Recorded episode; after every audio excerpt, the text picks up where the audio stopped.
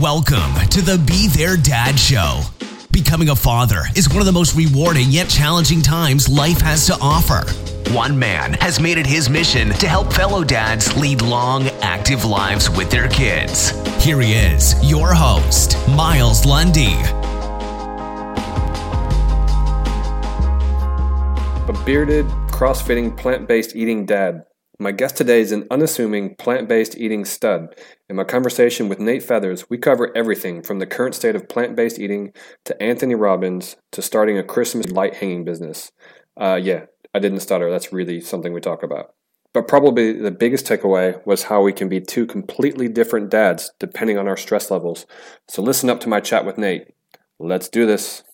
All right, Nate, uh, welcome to the uh, podcast. Thanks for joining us today. Thank you. Thank you, man. Of course. I'm really excited to have you on, hear your perspective on a number of things. Um, you obviously, we've been uh, in a couple of groups together, and then you've had a lot of really interesting perspectives, um, especially as a dad and um, someone who is passionate about their health. Um, I know you've become a vegan or become, yeah, you've been a vegan for a while now. I'm really interested to hear about that. And the first thing I like to start off with, though, is what is your favorite uh, song or band from the from the 90s so i want to hear like oh what's, what's, if you had to pick yeah. one i know it's hard if you had to pick one thing one song what what would it that's be tough. that's tough.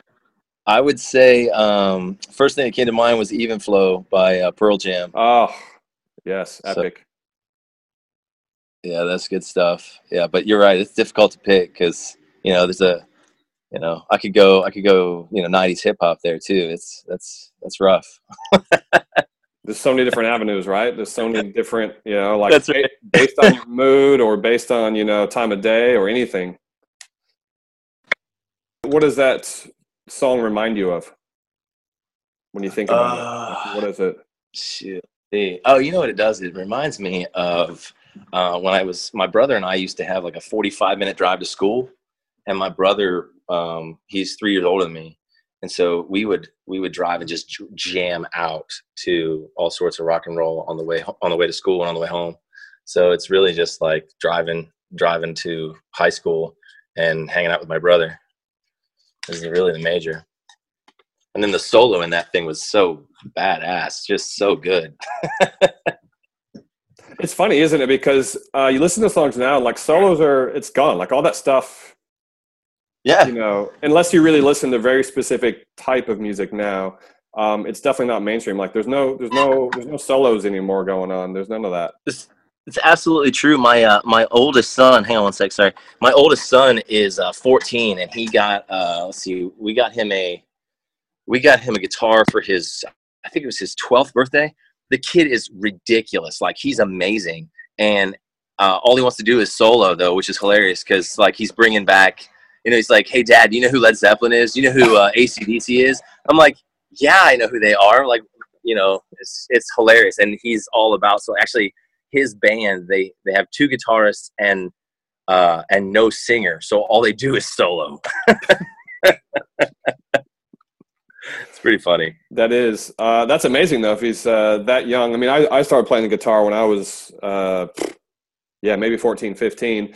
I'm, I'm yeah. very very average at it, I, I, but I enjoyed the hell out of it because you know it was the time that you learned. Like I got the Metallica Black album tablature book, oh, and like yeah. I, I just my fingers were bleeding playing that. You know, because the first for the first you know instrument I had for because I didn't have a lot of money, I just had this like crappy um, acoustic. So I'm trying to play yeah. Metallica Black album uh, with you know trying, trying to solo uh, Enter Sandman with uh, a crappy acoustic, and it was like, no, that's just not you know, I was uh, neither, I was neither talented enough nor had the uh, nor had the instrument proper the proper instruments to uh, to play it either. But it was so it was a hell of a time. Yeah. Like I'll never forget. You know, you know, when you're that age, you're that young. It's like you can just absorb yourself into something because you know it's not like you're you know we are now. We've got a lot of responsibilities and things sure, going on in yeah. life. So then it was like get home from school, put everything down and immediately play. And then during my summer, it was like wake up in the morning, play, play, play, my fingers hurt. I, I can't play anymore. And then the moment you could, you'd play again. Yeah, exactly. Yeah, that's totally him. I mean, it's hilarious you say that because I've looked at him and be like, look, dude, I get it that that's all you have to do, but like, or that's all you think you have to do, but literally you you need to eat and you do actually have to do like work around the house that I've told you you need to do. Like otherwise he'd be on the guitar all the time. But it pays off. And you know, you said like you had to like get the tabs. Mm-hmm. Like that I totally like resonate with that. I was like I played bass and um it was like four of us guys were like, We're gonna be in a band, you know, that kind of thing, and that's what you do. And they're like, I'll play bass, that kind of thing. Well, I was telling him about the tabs and he's like, "What do you mean? Like you can't just watch it on YouTube?" I'm like, "No, dude. There was no tutorial. I had to listen to that. You know, these guys are like, "Oh, you down down tune it to this and you do that." Like we literally had to like listen to the radio and try to figure it out. You know. Yep. And then I got the uh, you either get that or you get the uh, magazine, the yeah. car whatever whatever magazine. Yeah. And then you'd be just stuck with whatever was in there and hope that that would be something you wanted to play. exactly. Exactly. That's so funny. Kids these days, they, they got no idea how good they got it, right? Right. They got so easy. Back in my day. Yeah. That's right. Yeah. Um, okay. Well, let's jump into things. Um, so, yeah, as I said before, I'm really fascinated with your story and your journey of becoming a father, um, how you progressed through um, any kind of career moves that you've done through that. And definitely sure. want to talk about your passion in health and including your decision to go vegan. sure. Um, just want to start about your, uh, you know, jump into things with talking about your journey into fatherhood. Yeah. Was it what, what was that like for you? Was it uh, you know was it an easy kind of smooth transition into things? Was everything planned? I, I, you, I know you're uh, you're about my age, um, but you've got a yeah. 14 year old son, so um, obviously had kids a little bit earlier than, than myself. I've just got a, my seven year old's my oldest, so sure. interested yeah. to hear kind of your journey uh, into that. Yeah.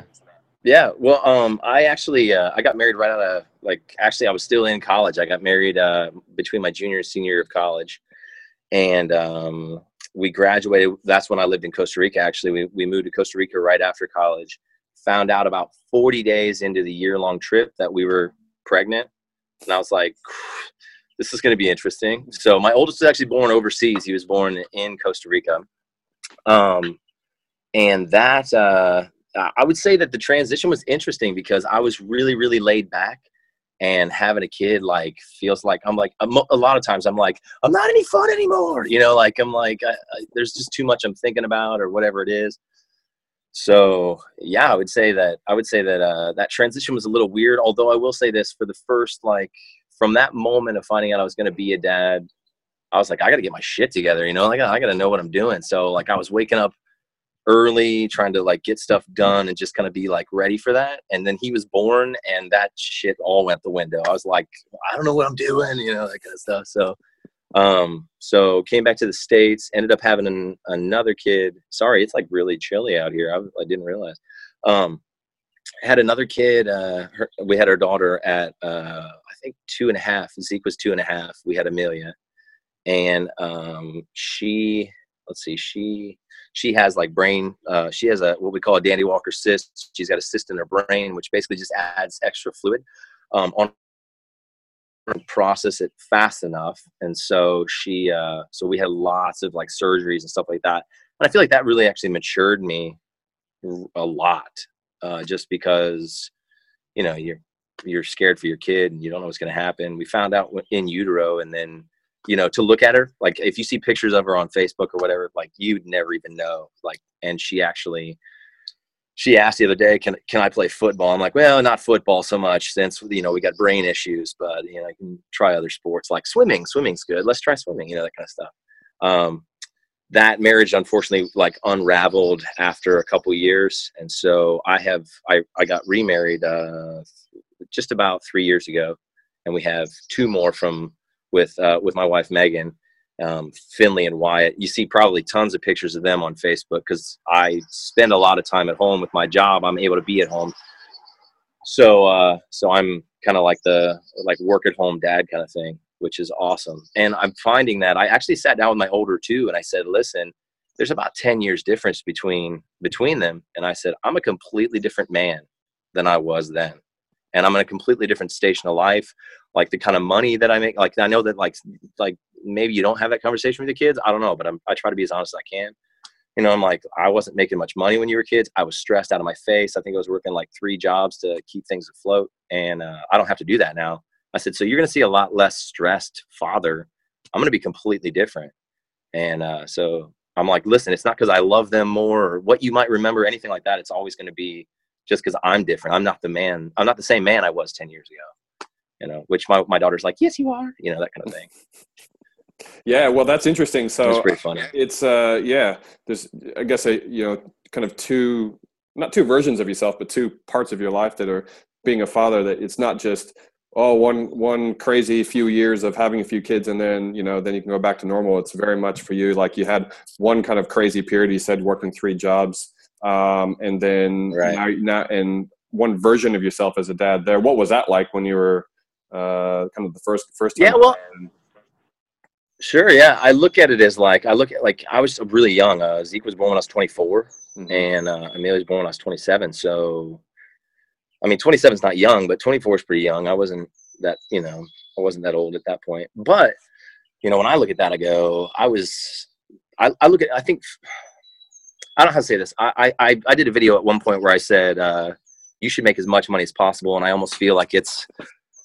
what was the word I used? I almost feel like it's like oh, it's almost it's wrong to not make as much money as you possibly can and uh, i get i didn't get backlash from it but it was one of those things where my my feeling is when you have the money you need for the life you want and the life you're living there's that stress is not there you know and i didn't have that then so i was young dumb and really had the stress of what am i going to do i remember i remember i would be driving to work wondering about how i'm going to pay bills and stuff and uh, and I would have this vision of my kids like begging on the side of the street, and I would just freak out. I'd be like, "That can't happen," you know. so, uh, and now, I mean, I could like I could pay my own salary like three times over from back then, you know, maybe even more than that now, to where I don't worry like that. And so, plus, I've I've spent a lot of like work on my on myself, personal growth, stuff like that, to where it's not just a financial thing; it's a mental thing, and it's a you know it's, it's an all like i look at it and go like i've literally like unzipped and stepped out of who that was and and stepped into who i'm becoming. So yeah maybe that was financial stress and it was really stressful then. I mean you're going to feel that here and there no matter what but uh but as a result i've i've grown a ton to where there's just a lot more peace in me that that they didn't experience when they were real little yeah, no, that's amazing. Uh, that's yeah, very interesting.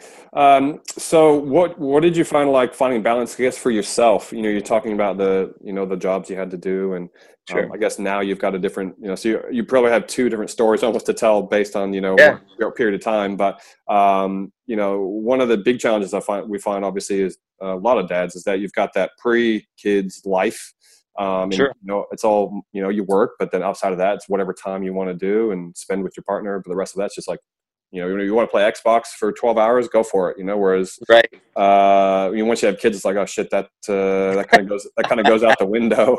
Um, at that oh, point, oh, what what did you feel like? You know, if you can, uh, you know, remember or whatever about what that was like after, you know, what what was different about that uh, how you found time for yourself or did you um, and, and yeah. what, what, that part was like? Yeah i think actually when uh, with the with like i guess first part of my life i would say that that was more of like I didn't find time for myself. And uh, i looked at it as like i'm supposed to sacrifice i'm supposed to give i'm supposed to do that. And so as a result i didn't realize i wasn't paying attention to the fact that you can't give if you're if like if your bucket's empty it's not like you're pouring anything out you know um, and so I would literally, uh, I would, I would have, I would, I was tired all the time, all the time. And I probably like, that's probably why life unraveled the way it did, because I, I was wound so tight that I didn't know, I didn't know what to do with myself. There was no time for me. And then I felt bad for taking it, you know? And I think that's an unfortunate thing that a lot of people deal with is that they feel bad for taking their own time to have their own stuff. I mean, I watch that with my, with my wife now. I'm like, you know you know when you're in the airplane they say put your mask on if you need it you know and then help somebody else because if you're passed out you're worthless you know what i mean? Like that's really the way that goes and so it's the same thing like you've got to fill yourself up and i honestly did not do that at all um, for a long while honestly yeah uh, it's only been probably the last uh, two years maybe that i've actually started to go i need to like focus on on me. My, now my thing is this like some guys I actually used to use a group of guys that I worked with. You could look in the group and, and see, okay, well, that guy, he, he's the worker. So his family suffers because he's going to work. And that's what's most important. And this guy, well, he's the, he's the guy, his family's not going to suffer. So we see where his part of the work does not do so well because he's just going to give to the family more and that's just the way it is and then um and then one guy actually had it kind of nice he had his family with him while he did the work which was awesome and that's the way i think that's the way i like it. Um, and then me i was like i'm not going to let the work sacrifice because my name's attached to it so it's better it better be good. And then i can't let my family suffer so if anything suffers in my opinion sleep was going to suffer. You know i, I would suffer. And so um, you can only sustain that for so long, you know. So inside the last two years, man, I literally uh, 4 a.m. is my friend. You know, four. Um, I actually the other day I've, I've looked at my wife so many times and be like, maybe you know uh, Eric Thomas. Have you heard of him? Yes, ET. Yeah, ET. Exactly. He's like, you got to get up at three o'clock in the morning, and I, like I get up around four, four thirty generally. And I told my wife, I'm thinking I'm gonna have to get up at three because I just added something that I wanted to start to do, mm-hmm. and she's like, "What are you doing?" You know, like three o'clock comes way friggin' early, you know. so uh, I haven't pulled that one yet, but it's like, well, I, I, can see where I can fill my time pretty fast for myself from that 4 a.m. Generally, um, somewhere between 4 a.m. and 7:30, uh, I, I usually get on my own because my kids usually sleep that far, like sleep that late. At least the younger ones, and the older ones are self-sustaining, so they can get up and make breakfast and do that kind of stuff, and I can kind of do what I'm doing. So I get about three, three and a half hours of of reading and writing and stuff like that, which is good. And so, what's the sleep look like? What time you going to bed to sustain that? 4 a.m. hey? That's the one that's always bad because you know, like you you got this plan to put your kids down at eight o'clock, and you look up and you're like, shit, it's eight forty-seven. Like, what is the deal? Like, why does it take so long to read books? I don't understand. These are kids' books, you know. So like I'll walk out of the kids' rooms, out of the babies' rooms, and I'm like, how is it almost nine o'clock? And so I try to get in bed about ten o'clock. Um, I'd say the closest we we do that probably once or twice, and then sometimes it's around 11, 11.30. But I kind of made the decision a while back where uh, it doesn't really matter what time you go to bed. If you if you force yourself to get up at four, four thirty, whatever, if you just do it, even if you go to bed late, uh, keep that uh, that normal, persistent move to like progress that 430 is not that hard anymore at all whereas you know even a year ago that was like daunting to think about mm. yeah look uh, 10 a.m. or 10 yeah so i was going to say so 10 p.m is really kind of what you're aiming for and then you know you're getting up at 4.30 so that's really what six six and a half hours somewhere somewhere in that in that neighborhood yeah you know yeah, Arnold Schwarzenegger. I, I quoted him just the other day, but Arnold yeah. Schwarzenegger said, like, you know, sleep, everybody says sleep faster. Sleep eight hours, but just sleep faster. Yeah, I, I actually listened. To You know, I really, I, I, get that. He's uh he's been a massive influence in my life. I haven't talked about him much, but he, um, you know, I've been uh, into bodybuilding and um, yeah, oh, cool. I was, I, I got the Arnold Schwarzenegger, the Encyclopedia of Modern Building. I got that for like my 15th birthday, 16th birthday. I still have it. Um, but I like when I got it, I was like, this is, this is a great moment for me. And I, and I just, I built my own gym. Like I had a, I was lucky enough to my house to have my own downstairs area because I'm an only child. So my mom had the upstairs and I had the downstairs. And um, yeah, yeah, I had, I had a bedroom and we had this like kind of little loungy area which I just gutted. Yeah. And I bought, I found two, I don't even know where I got them from now, but I like two crappy old benches and you know like all the weights i could find they're just those little like plastic crappy ones you have to put like 20 on each side in order to get enough weight on there yeah, yeah. one of those kind of things like i just went i just went at it like i loved it and um and anyway so he, arnold has been a big influence in my life and and youtube has been great over the last you know now they've developed really their you know things that pop up on your youtube is uh if once you start searching for things regularly and it'll have like you know some more more relevant stuff the more stuff you search for. And yeah i saw arnie's like five rules of life or whatever of success or whatever the one he yeah. is, I think the one you're talking about. And i watched it probably um i don't know a couple years ago a few years ago. And he said the thing about that sleep and like for me the sleep thing has been such a challenge because like i i've been my entire life someone that like i need my eight hours if i don't get eight hours or at least seven and a half i mean even like seven seven and a half i'm, I'm a bit grumpy um, you know, like right. I can get through the day, sure, no problem. But like that first couple of hours, you don't want to know me, kind of thing. My wife will absolutely attest to that.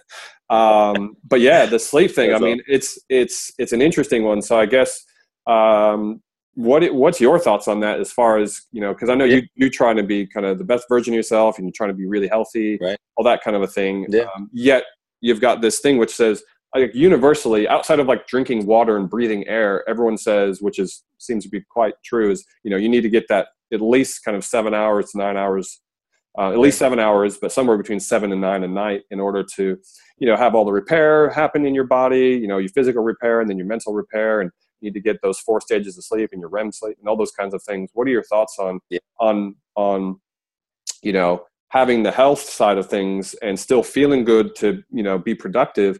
At the same time yeah. you need to kind of carve out some time and so you're finding it's coming from you know just reducing the sleep a bit. Yeah. No i yeah i, I would say i carve out of my sleep because again i'm i'm not one who wants to sacrifice. Like what i want to be able to do is no matter what when i when the kids come down the stairs especially the babies right now i can like whatever i'm doing the book can sit the the phone can go down and we just we just do whatever right? Especially if i'm home and i'm not like i want to have my work done that kind of stuff. So sleep will take the hit in my opinion. But you're right i mean there's so many repair processes that happen when you're sleeping that you know you really have to i think it's something where um, a while like when i was in college i had a professor who actually said schedule out your day like write out everything you do see where you can like peel time back and like hold time and do this and do that see what you can do he actually said that if you needed to, he said your body heats up and cools down during different times of the day too. So take your temperature every two hours. So we did this, and you could see where he's like, if your body temperature is low and on the rise, you're likely to be more productive. So he's like, if that if that happens between like one and three a.m., get up and be productive at that time. So I kind of subscribe to that. What I did during, during that time was just kind of gauge how much sleep I needed. Because you know, in college, like like you said, when you're single, you've got nothing to do. You if you don't have to go to work and you want to sleep in, you sleep in. No one's jumping on your face or pulling on your chest hair like, "Daddy, wake up!" You know that kind of stuff. Um, so so for me, I just kind of finagled with it. I think I was getting nine, and I got all the way down to I think I got all the way down to about six. To where at one point, right before my oldest son was born, even after college, and I was in Costa Rica, I would go to bed at 9 p.m. and get up at 3 a.m like really consistently knowing that um no like and i was i was out like a hummingbird i did pretty well then um and so i've always been where i thought yeah six hours pretty hits pretty well it's just the discipline of going to bed and i think that that's that's a major issue is the discipline of getting up is difficult i honestly find it harder the discipline of fall of going to bed on time is the hardest for me actually yeah okay right there's a um uh, sleep some sleep doctor I, I listened to for a while ago on some podcast. I think it was like the Art of Charm or one of the one of those kind of podcasts. Anyways, yeah. um, he was talking about um, there's four different types of uh, the chronotypes of sleep. I don't know if you've heard of this kind of thing. And it's saying like everyone's not meant to fit in the exact you know as which I think the more you listen to and read about health, it's like everyone's unique and everyone's different. So you can't just pigeonhole people. So he's got that for right. health, for, for health, for um, sleep, which says right. not everyone's meant to go, you know, generally say 10, 10 30, you know, everyone asleep and then awake by 6 30. Well, that doesn't fit with a lot of people. And in fact, if you track them, um, they're actually more productive at different times of the day, night, whatever. So he's saying there's actually four different types and he calls them like, I forget all of them. I think one is a wolf, one's a bear, one's a dolphin, because apparently dolphins – sleep half awake, like they are really? half their half their brain because I think they sleep in like a circle, uh-huh. um, and and their eye one of their eyes actually stays open, half their brain stays awake, so they can be alert for danger while the other half sleeps, and that's that's the insomniacs who are never really asleep, yeah. kind of yeah. thing. Um, and then I don't know the other one. So, anyways,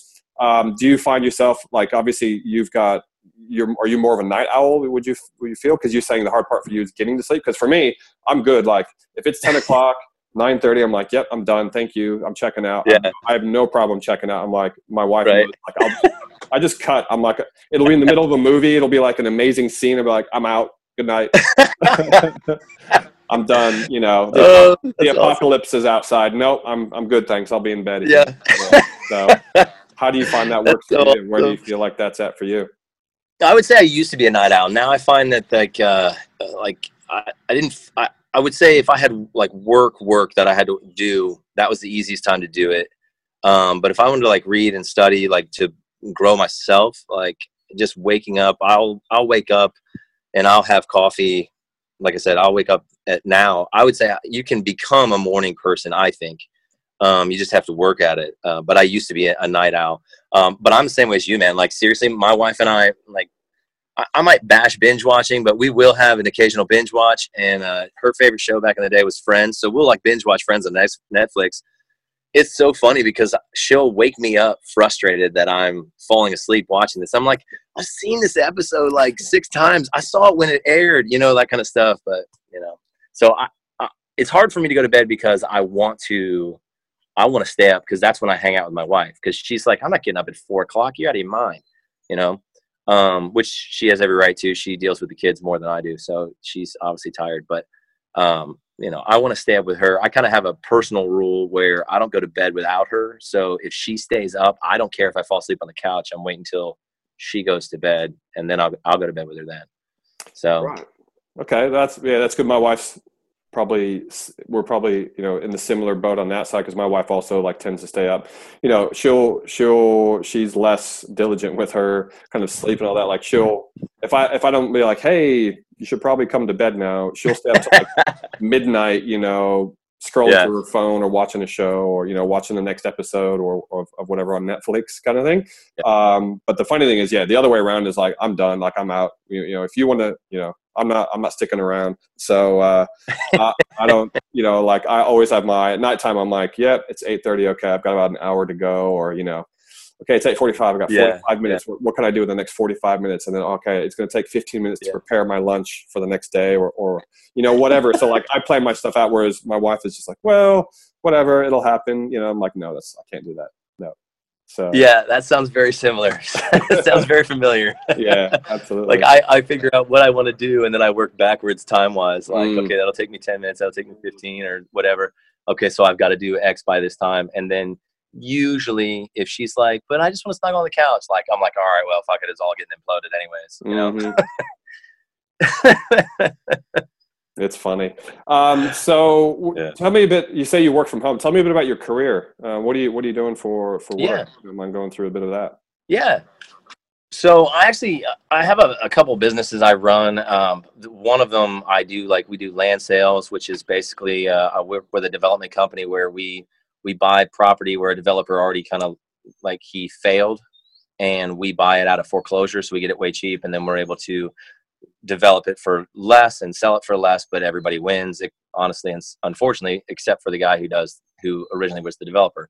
Um, we specifically focus on secondary homeland, so that would be like lakes, um, lakes. I would say like lakes, mountains, beaches, that kind of stuff. That's where we focus. So more so, you're buying from me. You're usually buying your second home, um, your second home site. I'm not really usually selling the land. I'm not usually selling the, the house itself.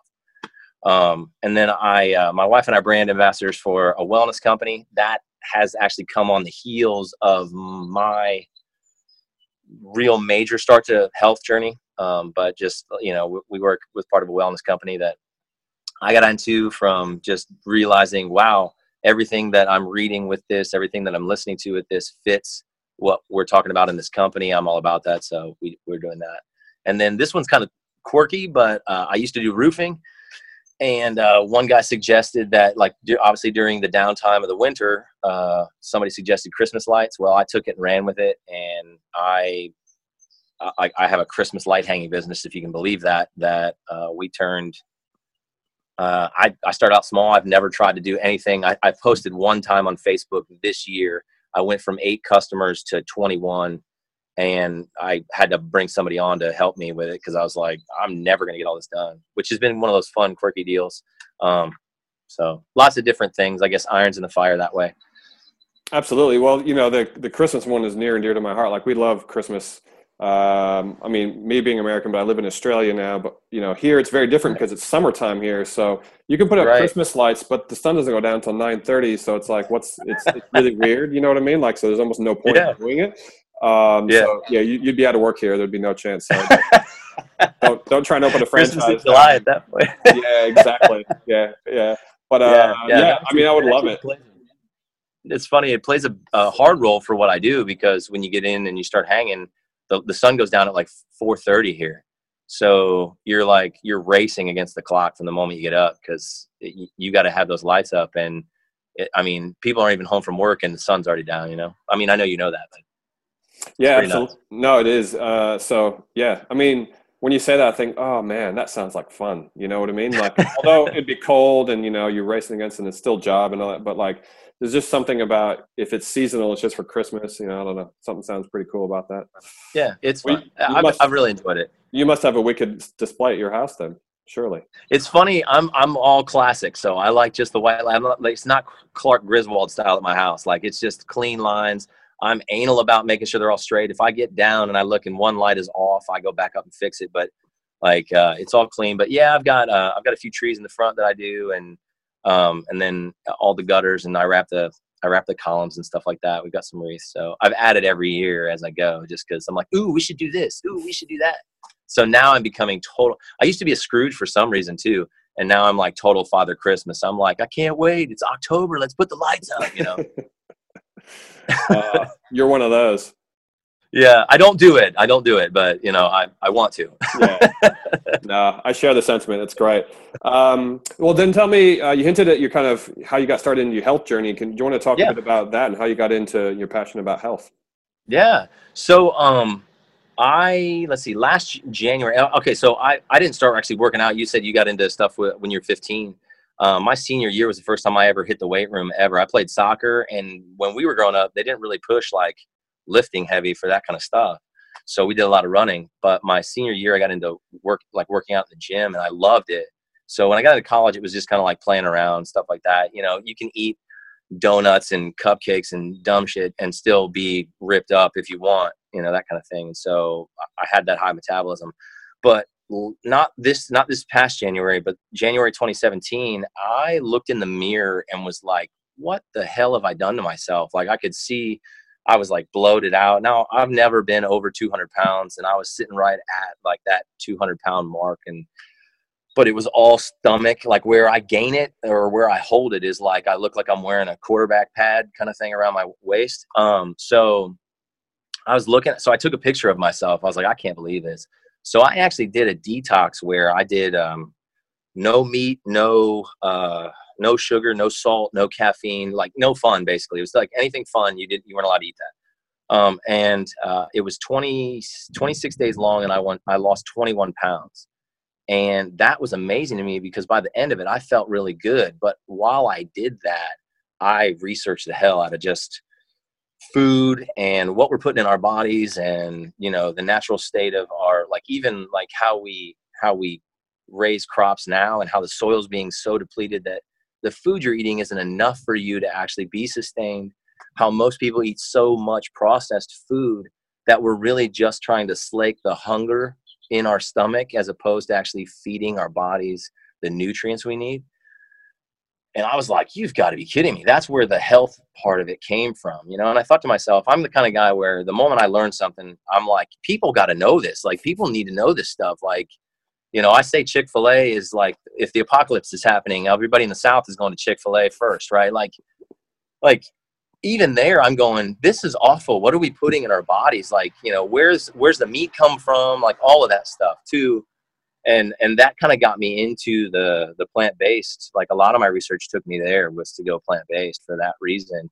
I mean when you watch certain videos my wife actually just told me about a video she watched on facebook. She's like it's gonna make you mad. It was like you know was showing pictures of these guys. They're like cutting up the there it's a pork it was, it was a pork place and i was like a, i was like i used to say that was a meatitarian. Like that's how much i loved it. I was like i'll eat bacon on top of bacon dipped in bacon. You know that's and you know more power to you if that's where you are but like these guys are cutting cancer junk out of these animals and still like processing the rest of the meat and i'm like uh some that's not okay you know like just the way we treat the animal the way that the process is just freaked me out so um i was like yeah i'll take a step back from that and I finished that. I finished that detox after 26 days. So it was like just mid February, and I was feeling great, and I just wanted to keep going. So I found myself not wanting to eat meat mostly. And then I'm like, all right, so everybody's question is always, well, where do you get your protein? So I started researching all that and trying to figure that stuff and learn where to get it and what to do to have the most nutrients I could possibly get into me. And then it became like a, I want to, I want to, what I actually, one of my goals, and I should have brought my packet out, but one of my goals is that like, I might be an herbivore, but I can outwork anybody in the gym. Like that's my goal is to be able to like for the carnivore haters is what I call them. For the carnivore haters that want to make fun of me or pick on me, which it happens. People are like, "Oh, Nate, you know, he doesn't eat meat. Like he's kind of a girl or whatever." Um, I'm like, "Yeah, but I can I can outwork you anywhere." So that's all I want to do is really be able to show that not only can you eat plant based and be healthy and take care of the planet, all these things, but you can actually get you can get ripped. You can you can be you can do a lot even even though that's not the assumption if you're not eating meat. Yeah no that's uh i mean it's interesting yeah interesting journey there. Yeah, yeah it's um, been it's been cool. I mean like i don't even go ahead i'm sorry. Yeah i was going to say um, it's just interesting that really only just started it kind of last year but you seem to be someone that kind of grabbed like once you get something you kind of grab hold of it you know? And you just absolutely run with it 100% and uh, that's, yeah. that's, yeah that's i go all in pretty hard. Yeah yeah. I can see that. Yeah. So that's great. Um, and how did you find your transition out of kind of meat because i know you know it's a uh, it's it's a really interesting thing like you can um, if you're in many Facebook groups, uh, you know, some of those bombs you can drop and just watch comments explode and anger, all this kind of stuff is, you know, saying that you're a vegan or saying that you're, you know, that everyone is supposed to be a vegan or that everyone is supposed to be, you know, carnivore or something like right. you just say something like that and don't have any context around it and just drop it in a big group man people will go nuts on you like it's yeah it's like yeah, war yeah. it's like waging warfare doing that so, yeah it's yeah. totally true but you know i was in a vegan group because i'm like okay i'll get ideas for recipes i'm like i want to know how to because i want to cook my stuff like I've, I've got an 80 square foot garden in the backyard and I'm like, I want to know where all my stuff, all my food comes from as much as I can, that kind of stuff. So I joined this vegan group. It was like for new vegans, and they were talking about like vegan cheese and all this vegan processed stuff. And I was like, so I, I posted and I said, hey, isn't that just as bad for your health as like the real stuff?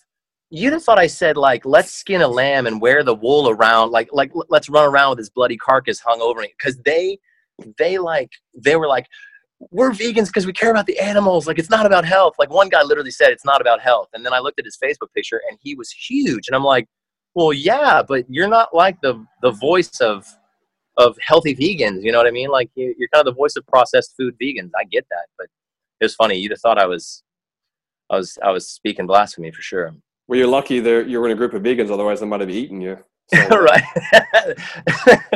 Jeez. Yeah, it's interesting. It is interesting because there there are two different things. Like which you know I can res- I, I respect that and um, a group that I was in and I forget what it was called, um, but it was something about like it was it was the like no oil, no you know anything kind of group. Oh yeah. And, and um, the founder had recently. I mean, it's really unfortunate. He had died, and you know people had recently been posting because I was like, you know, when you get in a new group, you kind of scrolling through trying to like, what's this sure. group all about? And trying to understand. Yeah. People had been posting about this guy, and I'm like, who's this guy? Clicked on him. Oh, he was the founder of this group who had like thirty thousand people in it, and it was oh, all oh, wow. about you know, you know, yeah, no, no animal product whatsoever, like hardcore right. kind of stuff, no oil, sure. you know, all that kind of.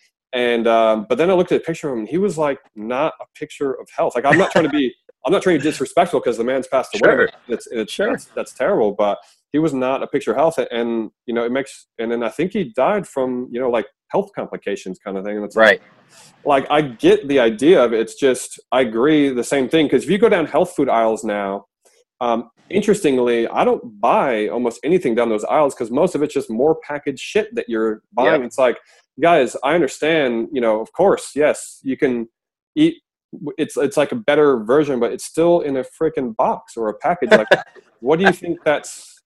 What do you think that is? You know what I mean? It's yeah. Just, um, it's really it's really challenging because I think it says the health food aisle, but you go down and you're like, this isn't, you know, just take me to the fruit and just take me to the fruit and veg. You're like, sure, you want to like an odd bit and piece thing, random thing, like, of course, go for it. But like, uh, is that really the health aisle, or are we just re- rebranding these things now, like calling it that? Exactly, exactly, and that's that's huge. Exactly. Like I, I actually, I think I did a Facebook Live uh, at one point with my boys, and I, I ran around the outside of the like I was shopping, and I said, "Look, all you got to do is go around the outside of the uh, outside of the grocery store. Like the rest of it is just a maze to get you to buy stuff that's horrible for you."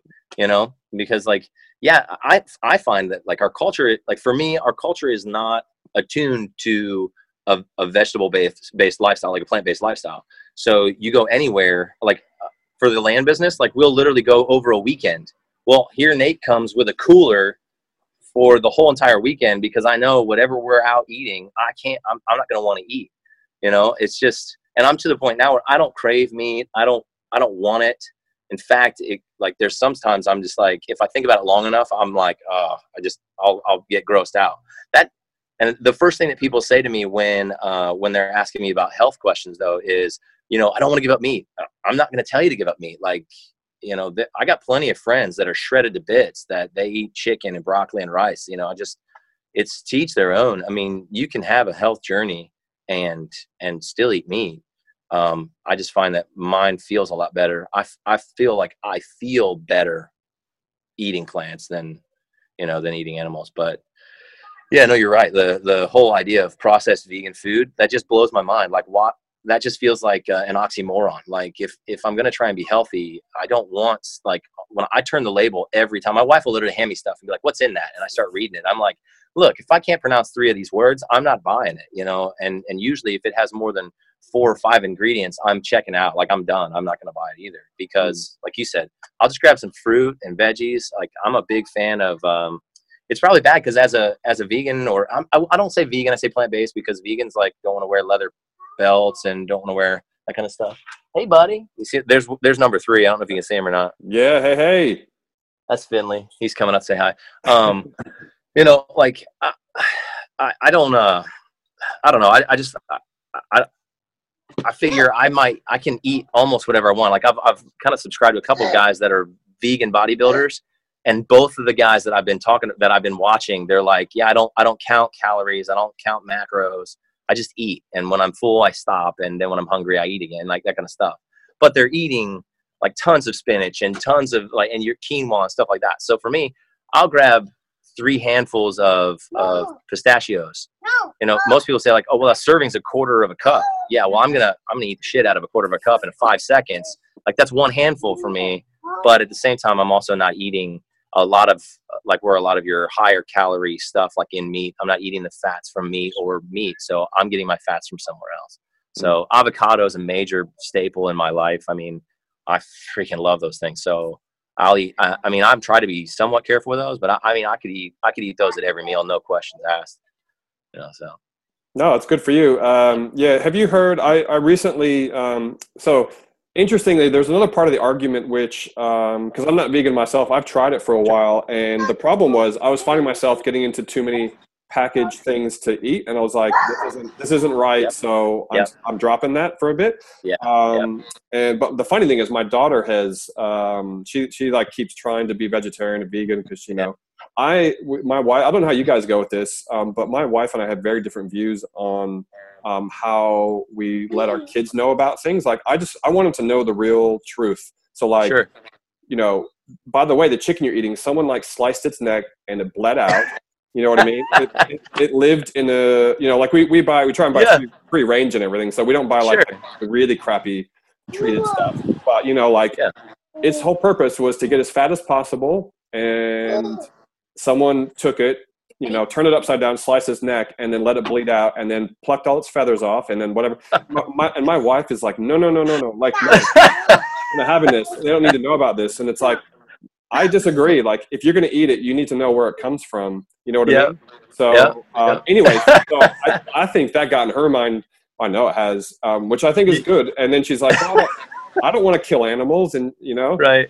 You know, yeah. Well, it's interesting. Like that's actually something I was watching one documentary and the guy grabbed a duck. He walks out and he just hacked its head off. I literally like, I jumped like, what just happened? You know, like what are we doing? And I thought about that was exactly what I thought about. I'm like, you know what? If I if I didn't want to kill it, I've never hunted before. If I don't kill it, I'm not going to eat it, and I'm okay with that. You know what I mean? Like, if if I'm not gonna I'm not gonna fish know, whatever. And I'm not going to cut it open and bleed it out. I'm not going to eat it, you know. And if there are plenty of guys, I actually have a friend who he hunts and he's like, yeah, that's like the best part. You like, you know, cut it open and like that's like there's this.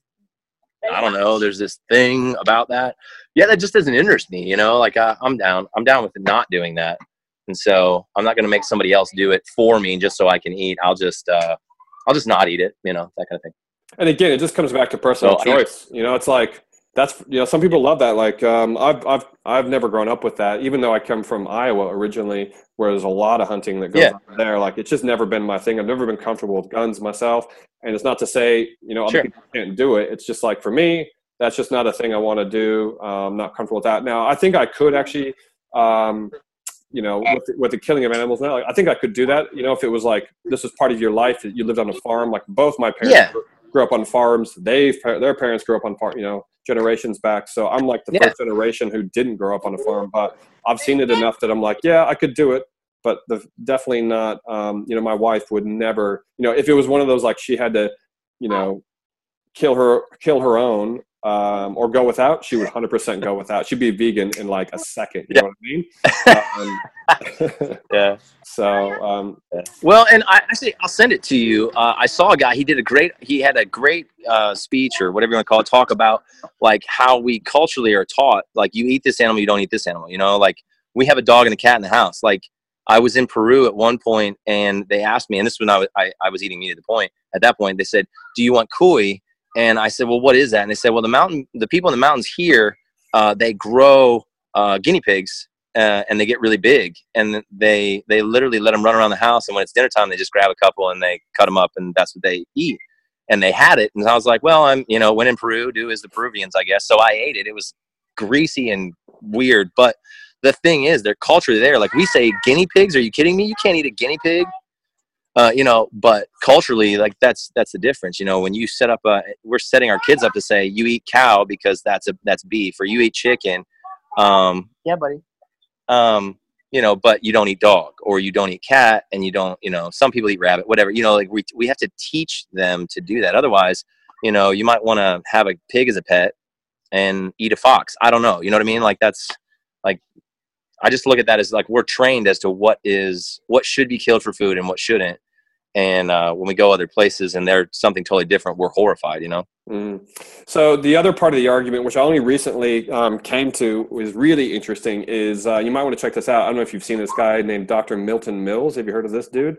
Um, his name sounds familiar. he um, has a free obviously youtube just youtube him um, he's got a talk on there, which is just the most fascinating thing I've seen on the argument of vegan. Are we meant to be herbivores or omnivores or carnivores? Right. And he doesn't go into the ethical, um, you know, we shouldn't kill animals thing. His 100% is physiology uh, and like yeah. the anatomy of your body, uh, of the human yeah. bodies. And he talks about, you know, how our teeth are not designed for ripping flesh how our stomach, right. how our um, you know our, our like things like our um, throats don't expand open um, to allow for like bones and bigger pieces sure. of meat and all those kinds of things like carnivores do.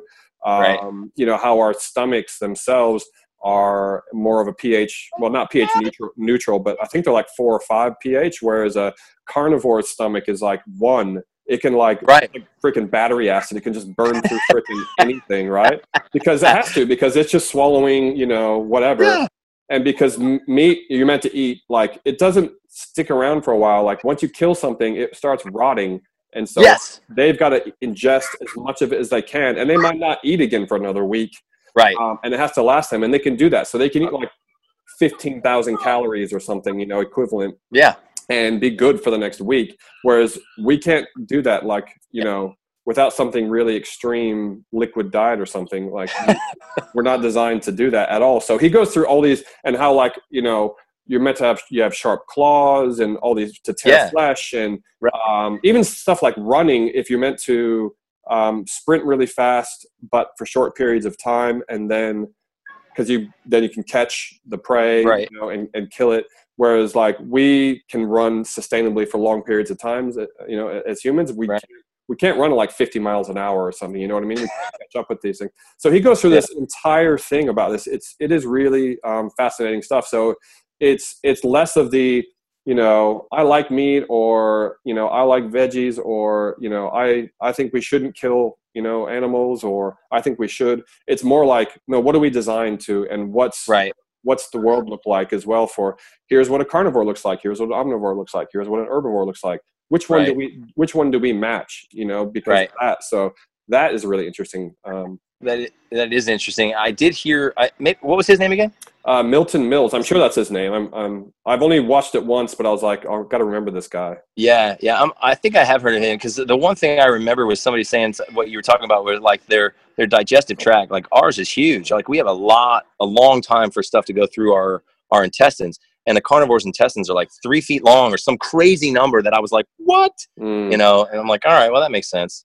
All that stuff just comes back to. I mean, for me, our culture is what it is, and so you deal with what's what you've been taught, what's preference. I got a friend who he grew up on a farm, and he's like, yeah, I don't want to eat meat. You know, he's like, he, I mean, he's like, there's a natural desire, a natural understanding that that's the way things are.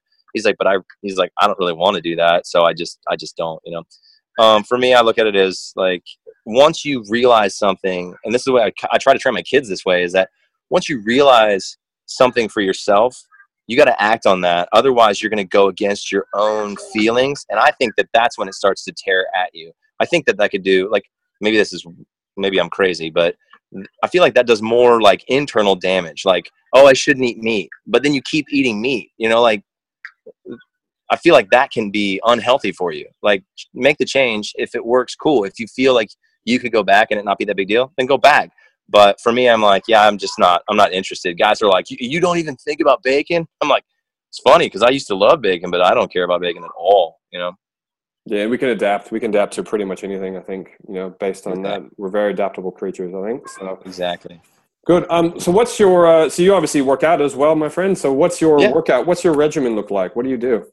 Yeah, so I do I do CrossFit actually is what I've been what I've gotten into, and that's actually because I used to train to fight, and so I have the uh, like the those high intensity workouts. I'm I'm a big fan, major proponent of high intensity workout training or high intensity uh, training, interval training, just because I like I definitely agree with the idea that it's uh, it's your best for burning fat, you know, for a longer sustained period of time, like even after the workout, like the afterburn. I, I totally I, I get that like I, I, just like the workouts that way, but they incorporate things like um, uh, what do we got? Uh, they incorporate like gymnastics. I've never done that before, so there's a lot of other things that you that you deal with that I'm learning. Like a muscle up that looks really easy when you watch a guy do it on on you know Facebook.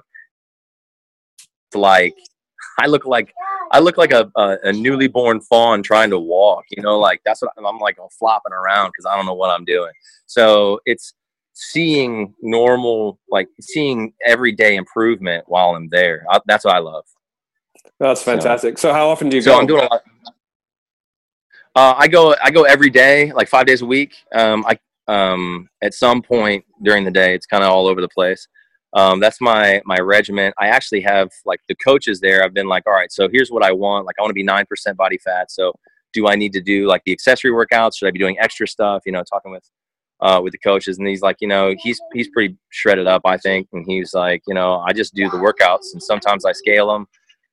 He's like, you know, if you want to be able to do CrossFit over the long haul, especially because you know joint movements and stuff like that are it's hard on your joints. You need to, you kind of want to just do the, the workout itself. But um, I've I've actually decided that this next two months on my my work to get to nine percent, um, I'm going to probably try and do a little bit more like heavy lifting in like do CrossFit and then do some heavy stuff so I can find maxes and and really start pushing the limits on how much I can how much weight I can move.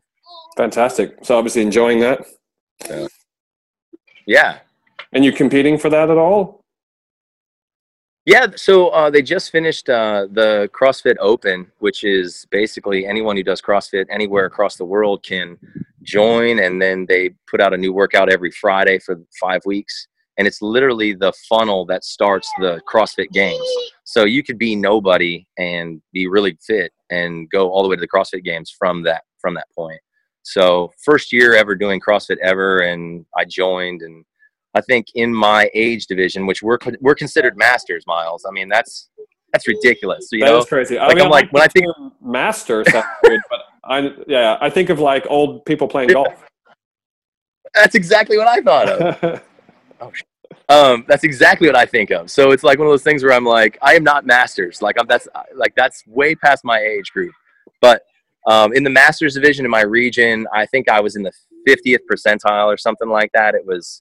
I mean, I feel weak when I see that. I'm like, man, I should be way higher than that. But you know, it's just a goal for the next goal for the next next year to come back in and hit it hard and see how how well I can do. Yeah, well, I mean, it's good to have. Yeah, it's good to have that focus. I think you know, if, if nothing else, I mean, CrossFit's good in a number of areas. Uh, it's good for a lot of people, but um, I think one of the great things is that you have that competition factor in there for those who, you know, if you played sport or whatever, if you're competitive in your younger days and then you have kids, and then suddenly you hit the paid the period of life and it's like, well, I can't really go to anything anymore. It's got to just kind of stay with you know whatever I can fit in, and then you get into the period of life. It's like, well, now I can actually compete again. I can see how good I am against other people. So that, that's good that you're competing. You know, it just gives you that some something to focus on. I think. Yeah, I, like I dig the competi- competition side of it. I mean, the uh, there's a couple guys in the gym. I mean, I, am strong enough that I can compete in some things with the what they call RX version of stuff. And um, and so uh, there's a couple guys in there. One guy specifically, just kind of like friendly competition, which made that a lot more fun too. He'd come in. I mean, the dude's got an engine like nobody else. He can just keep going. So he he'd come in and he'd watch, and he'd be like, "I beat you by like ten seconds," and I'm like, "God," you know.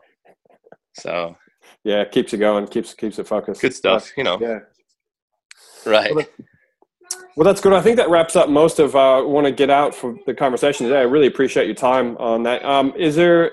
I'm interested to hear if there's anyone you're following right now, like on socials or anything else that you're like, you know, interested in. Want to talk about anything weird and wonderful that you're involved in at the moment? Just random, random Let's, things that you're yeah. interested in. I am following. It's funny. Like I do a lot of. I listen to a lot of motivational guys.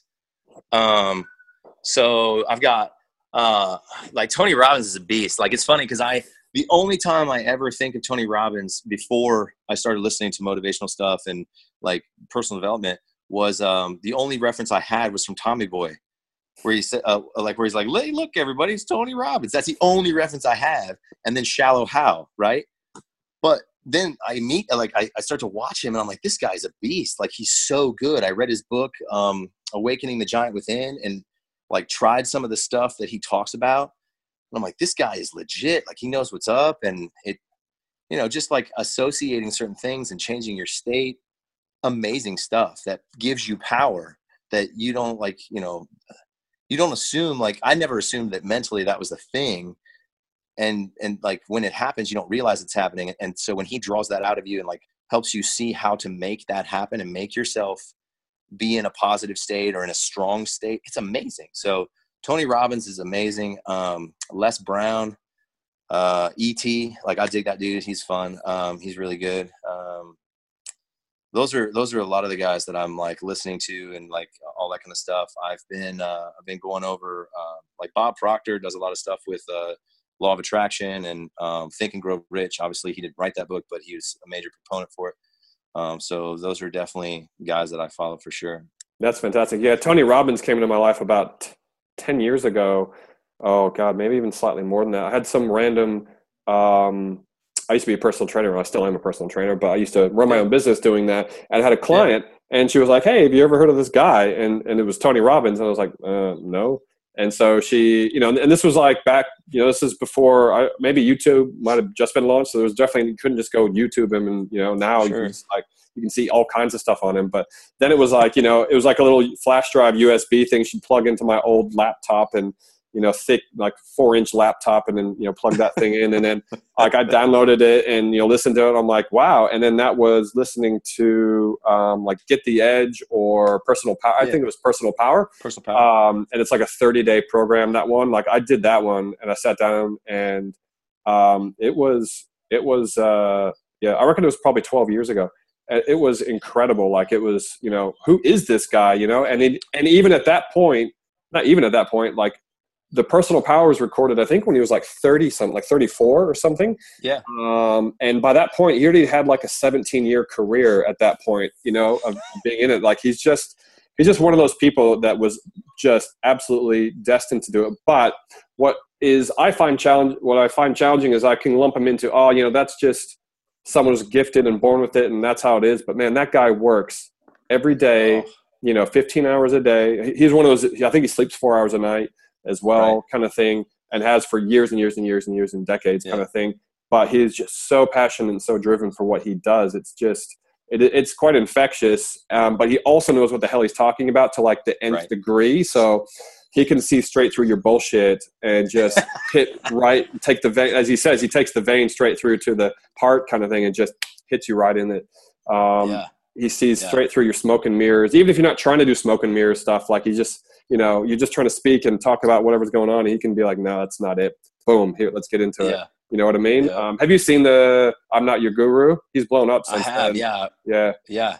Yeah. That was an interesting. Like I love that. Like, uh, actually, the little the tub he got into, like where he just drops down into that ice tub. Yeah, yeah. Like I know I posted on uh, on Healthy Driven Dads the other day about like taking like shower like oh, cold showers.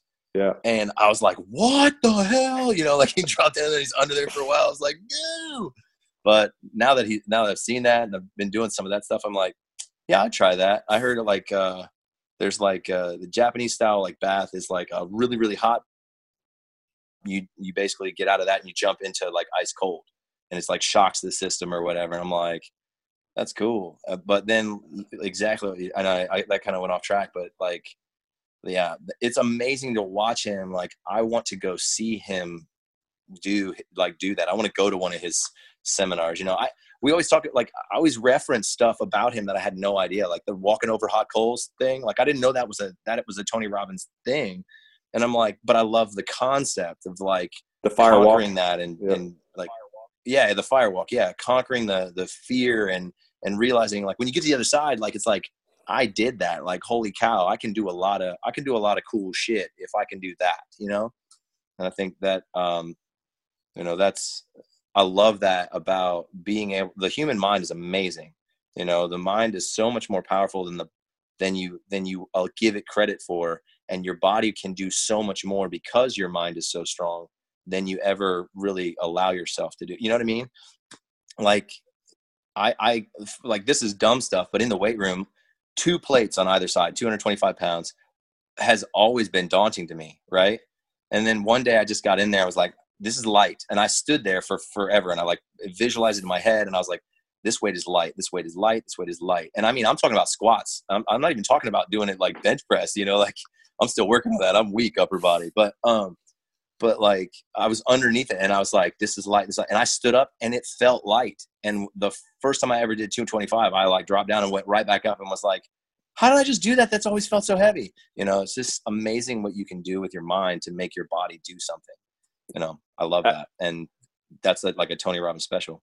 Oh, absolutely. Yeah, no doubt about it. He, um, you know, you say the this weight is light thing. Uh, uh, do you know who Ronnie Coleman is? He's a he's a bodybuilder of uh, yes. 15, 15, years ago. He's massive um, dude.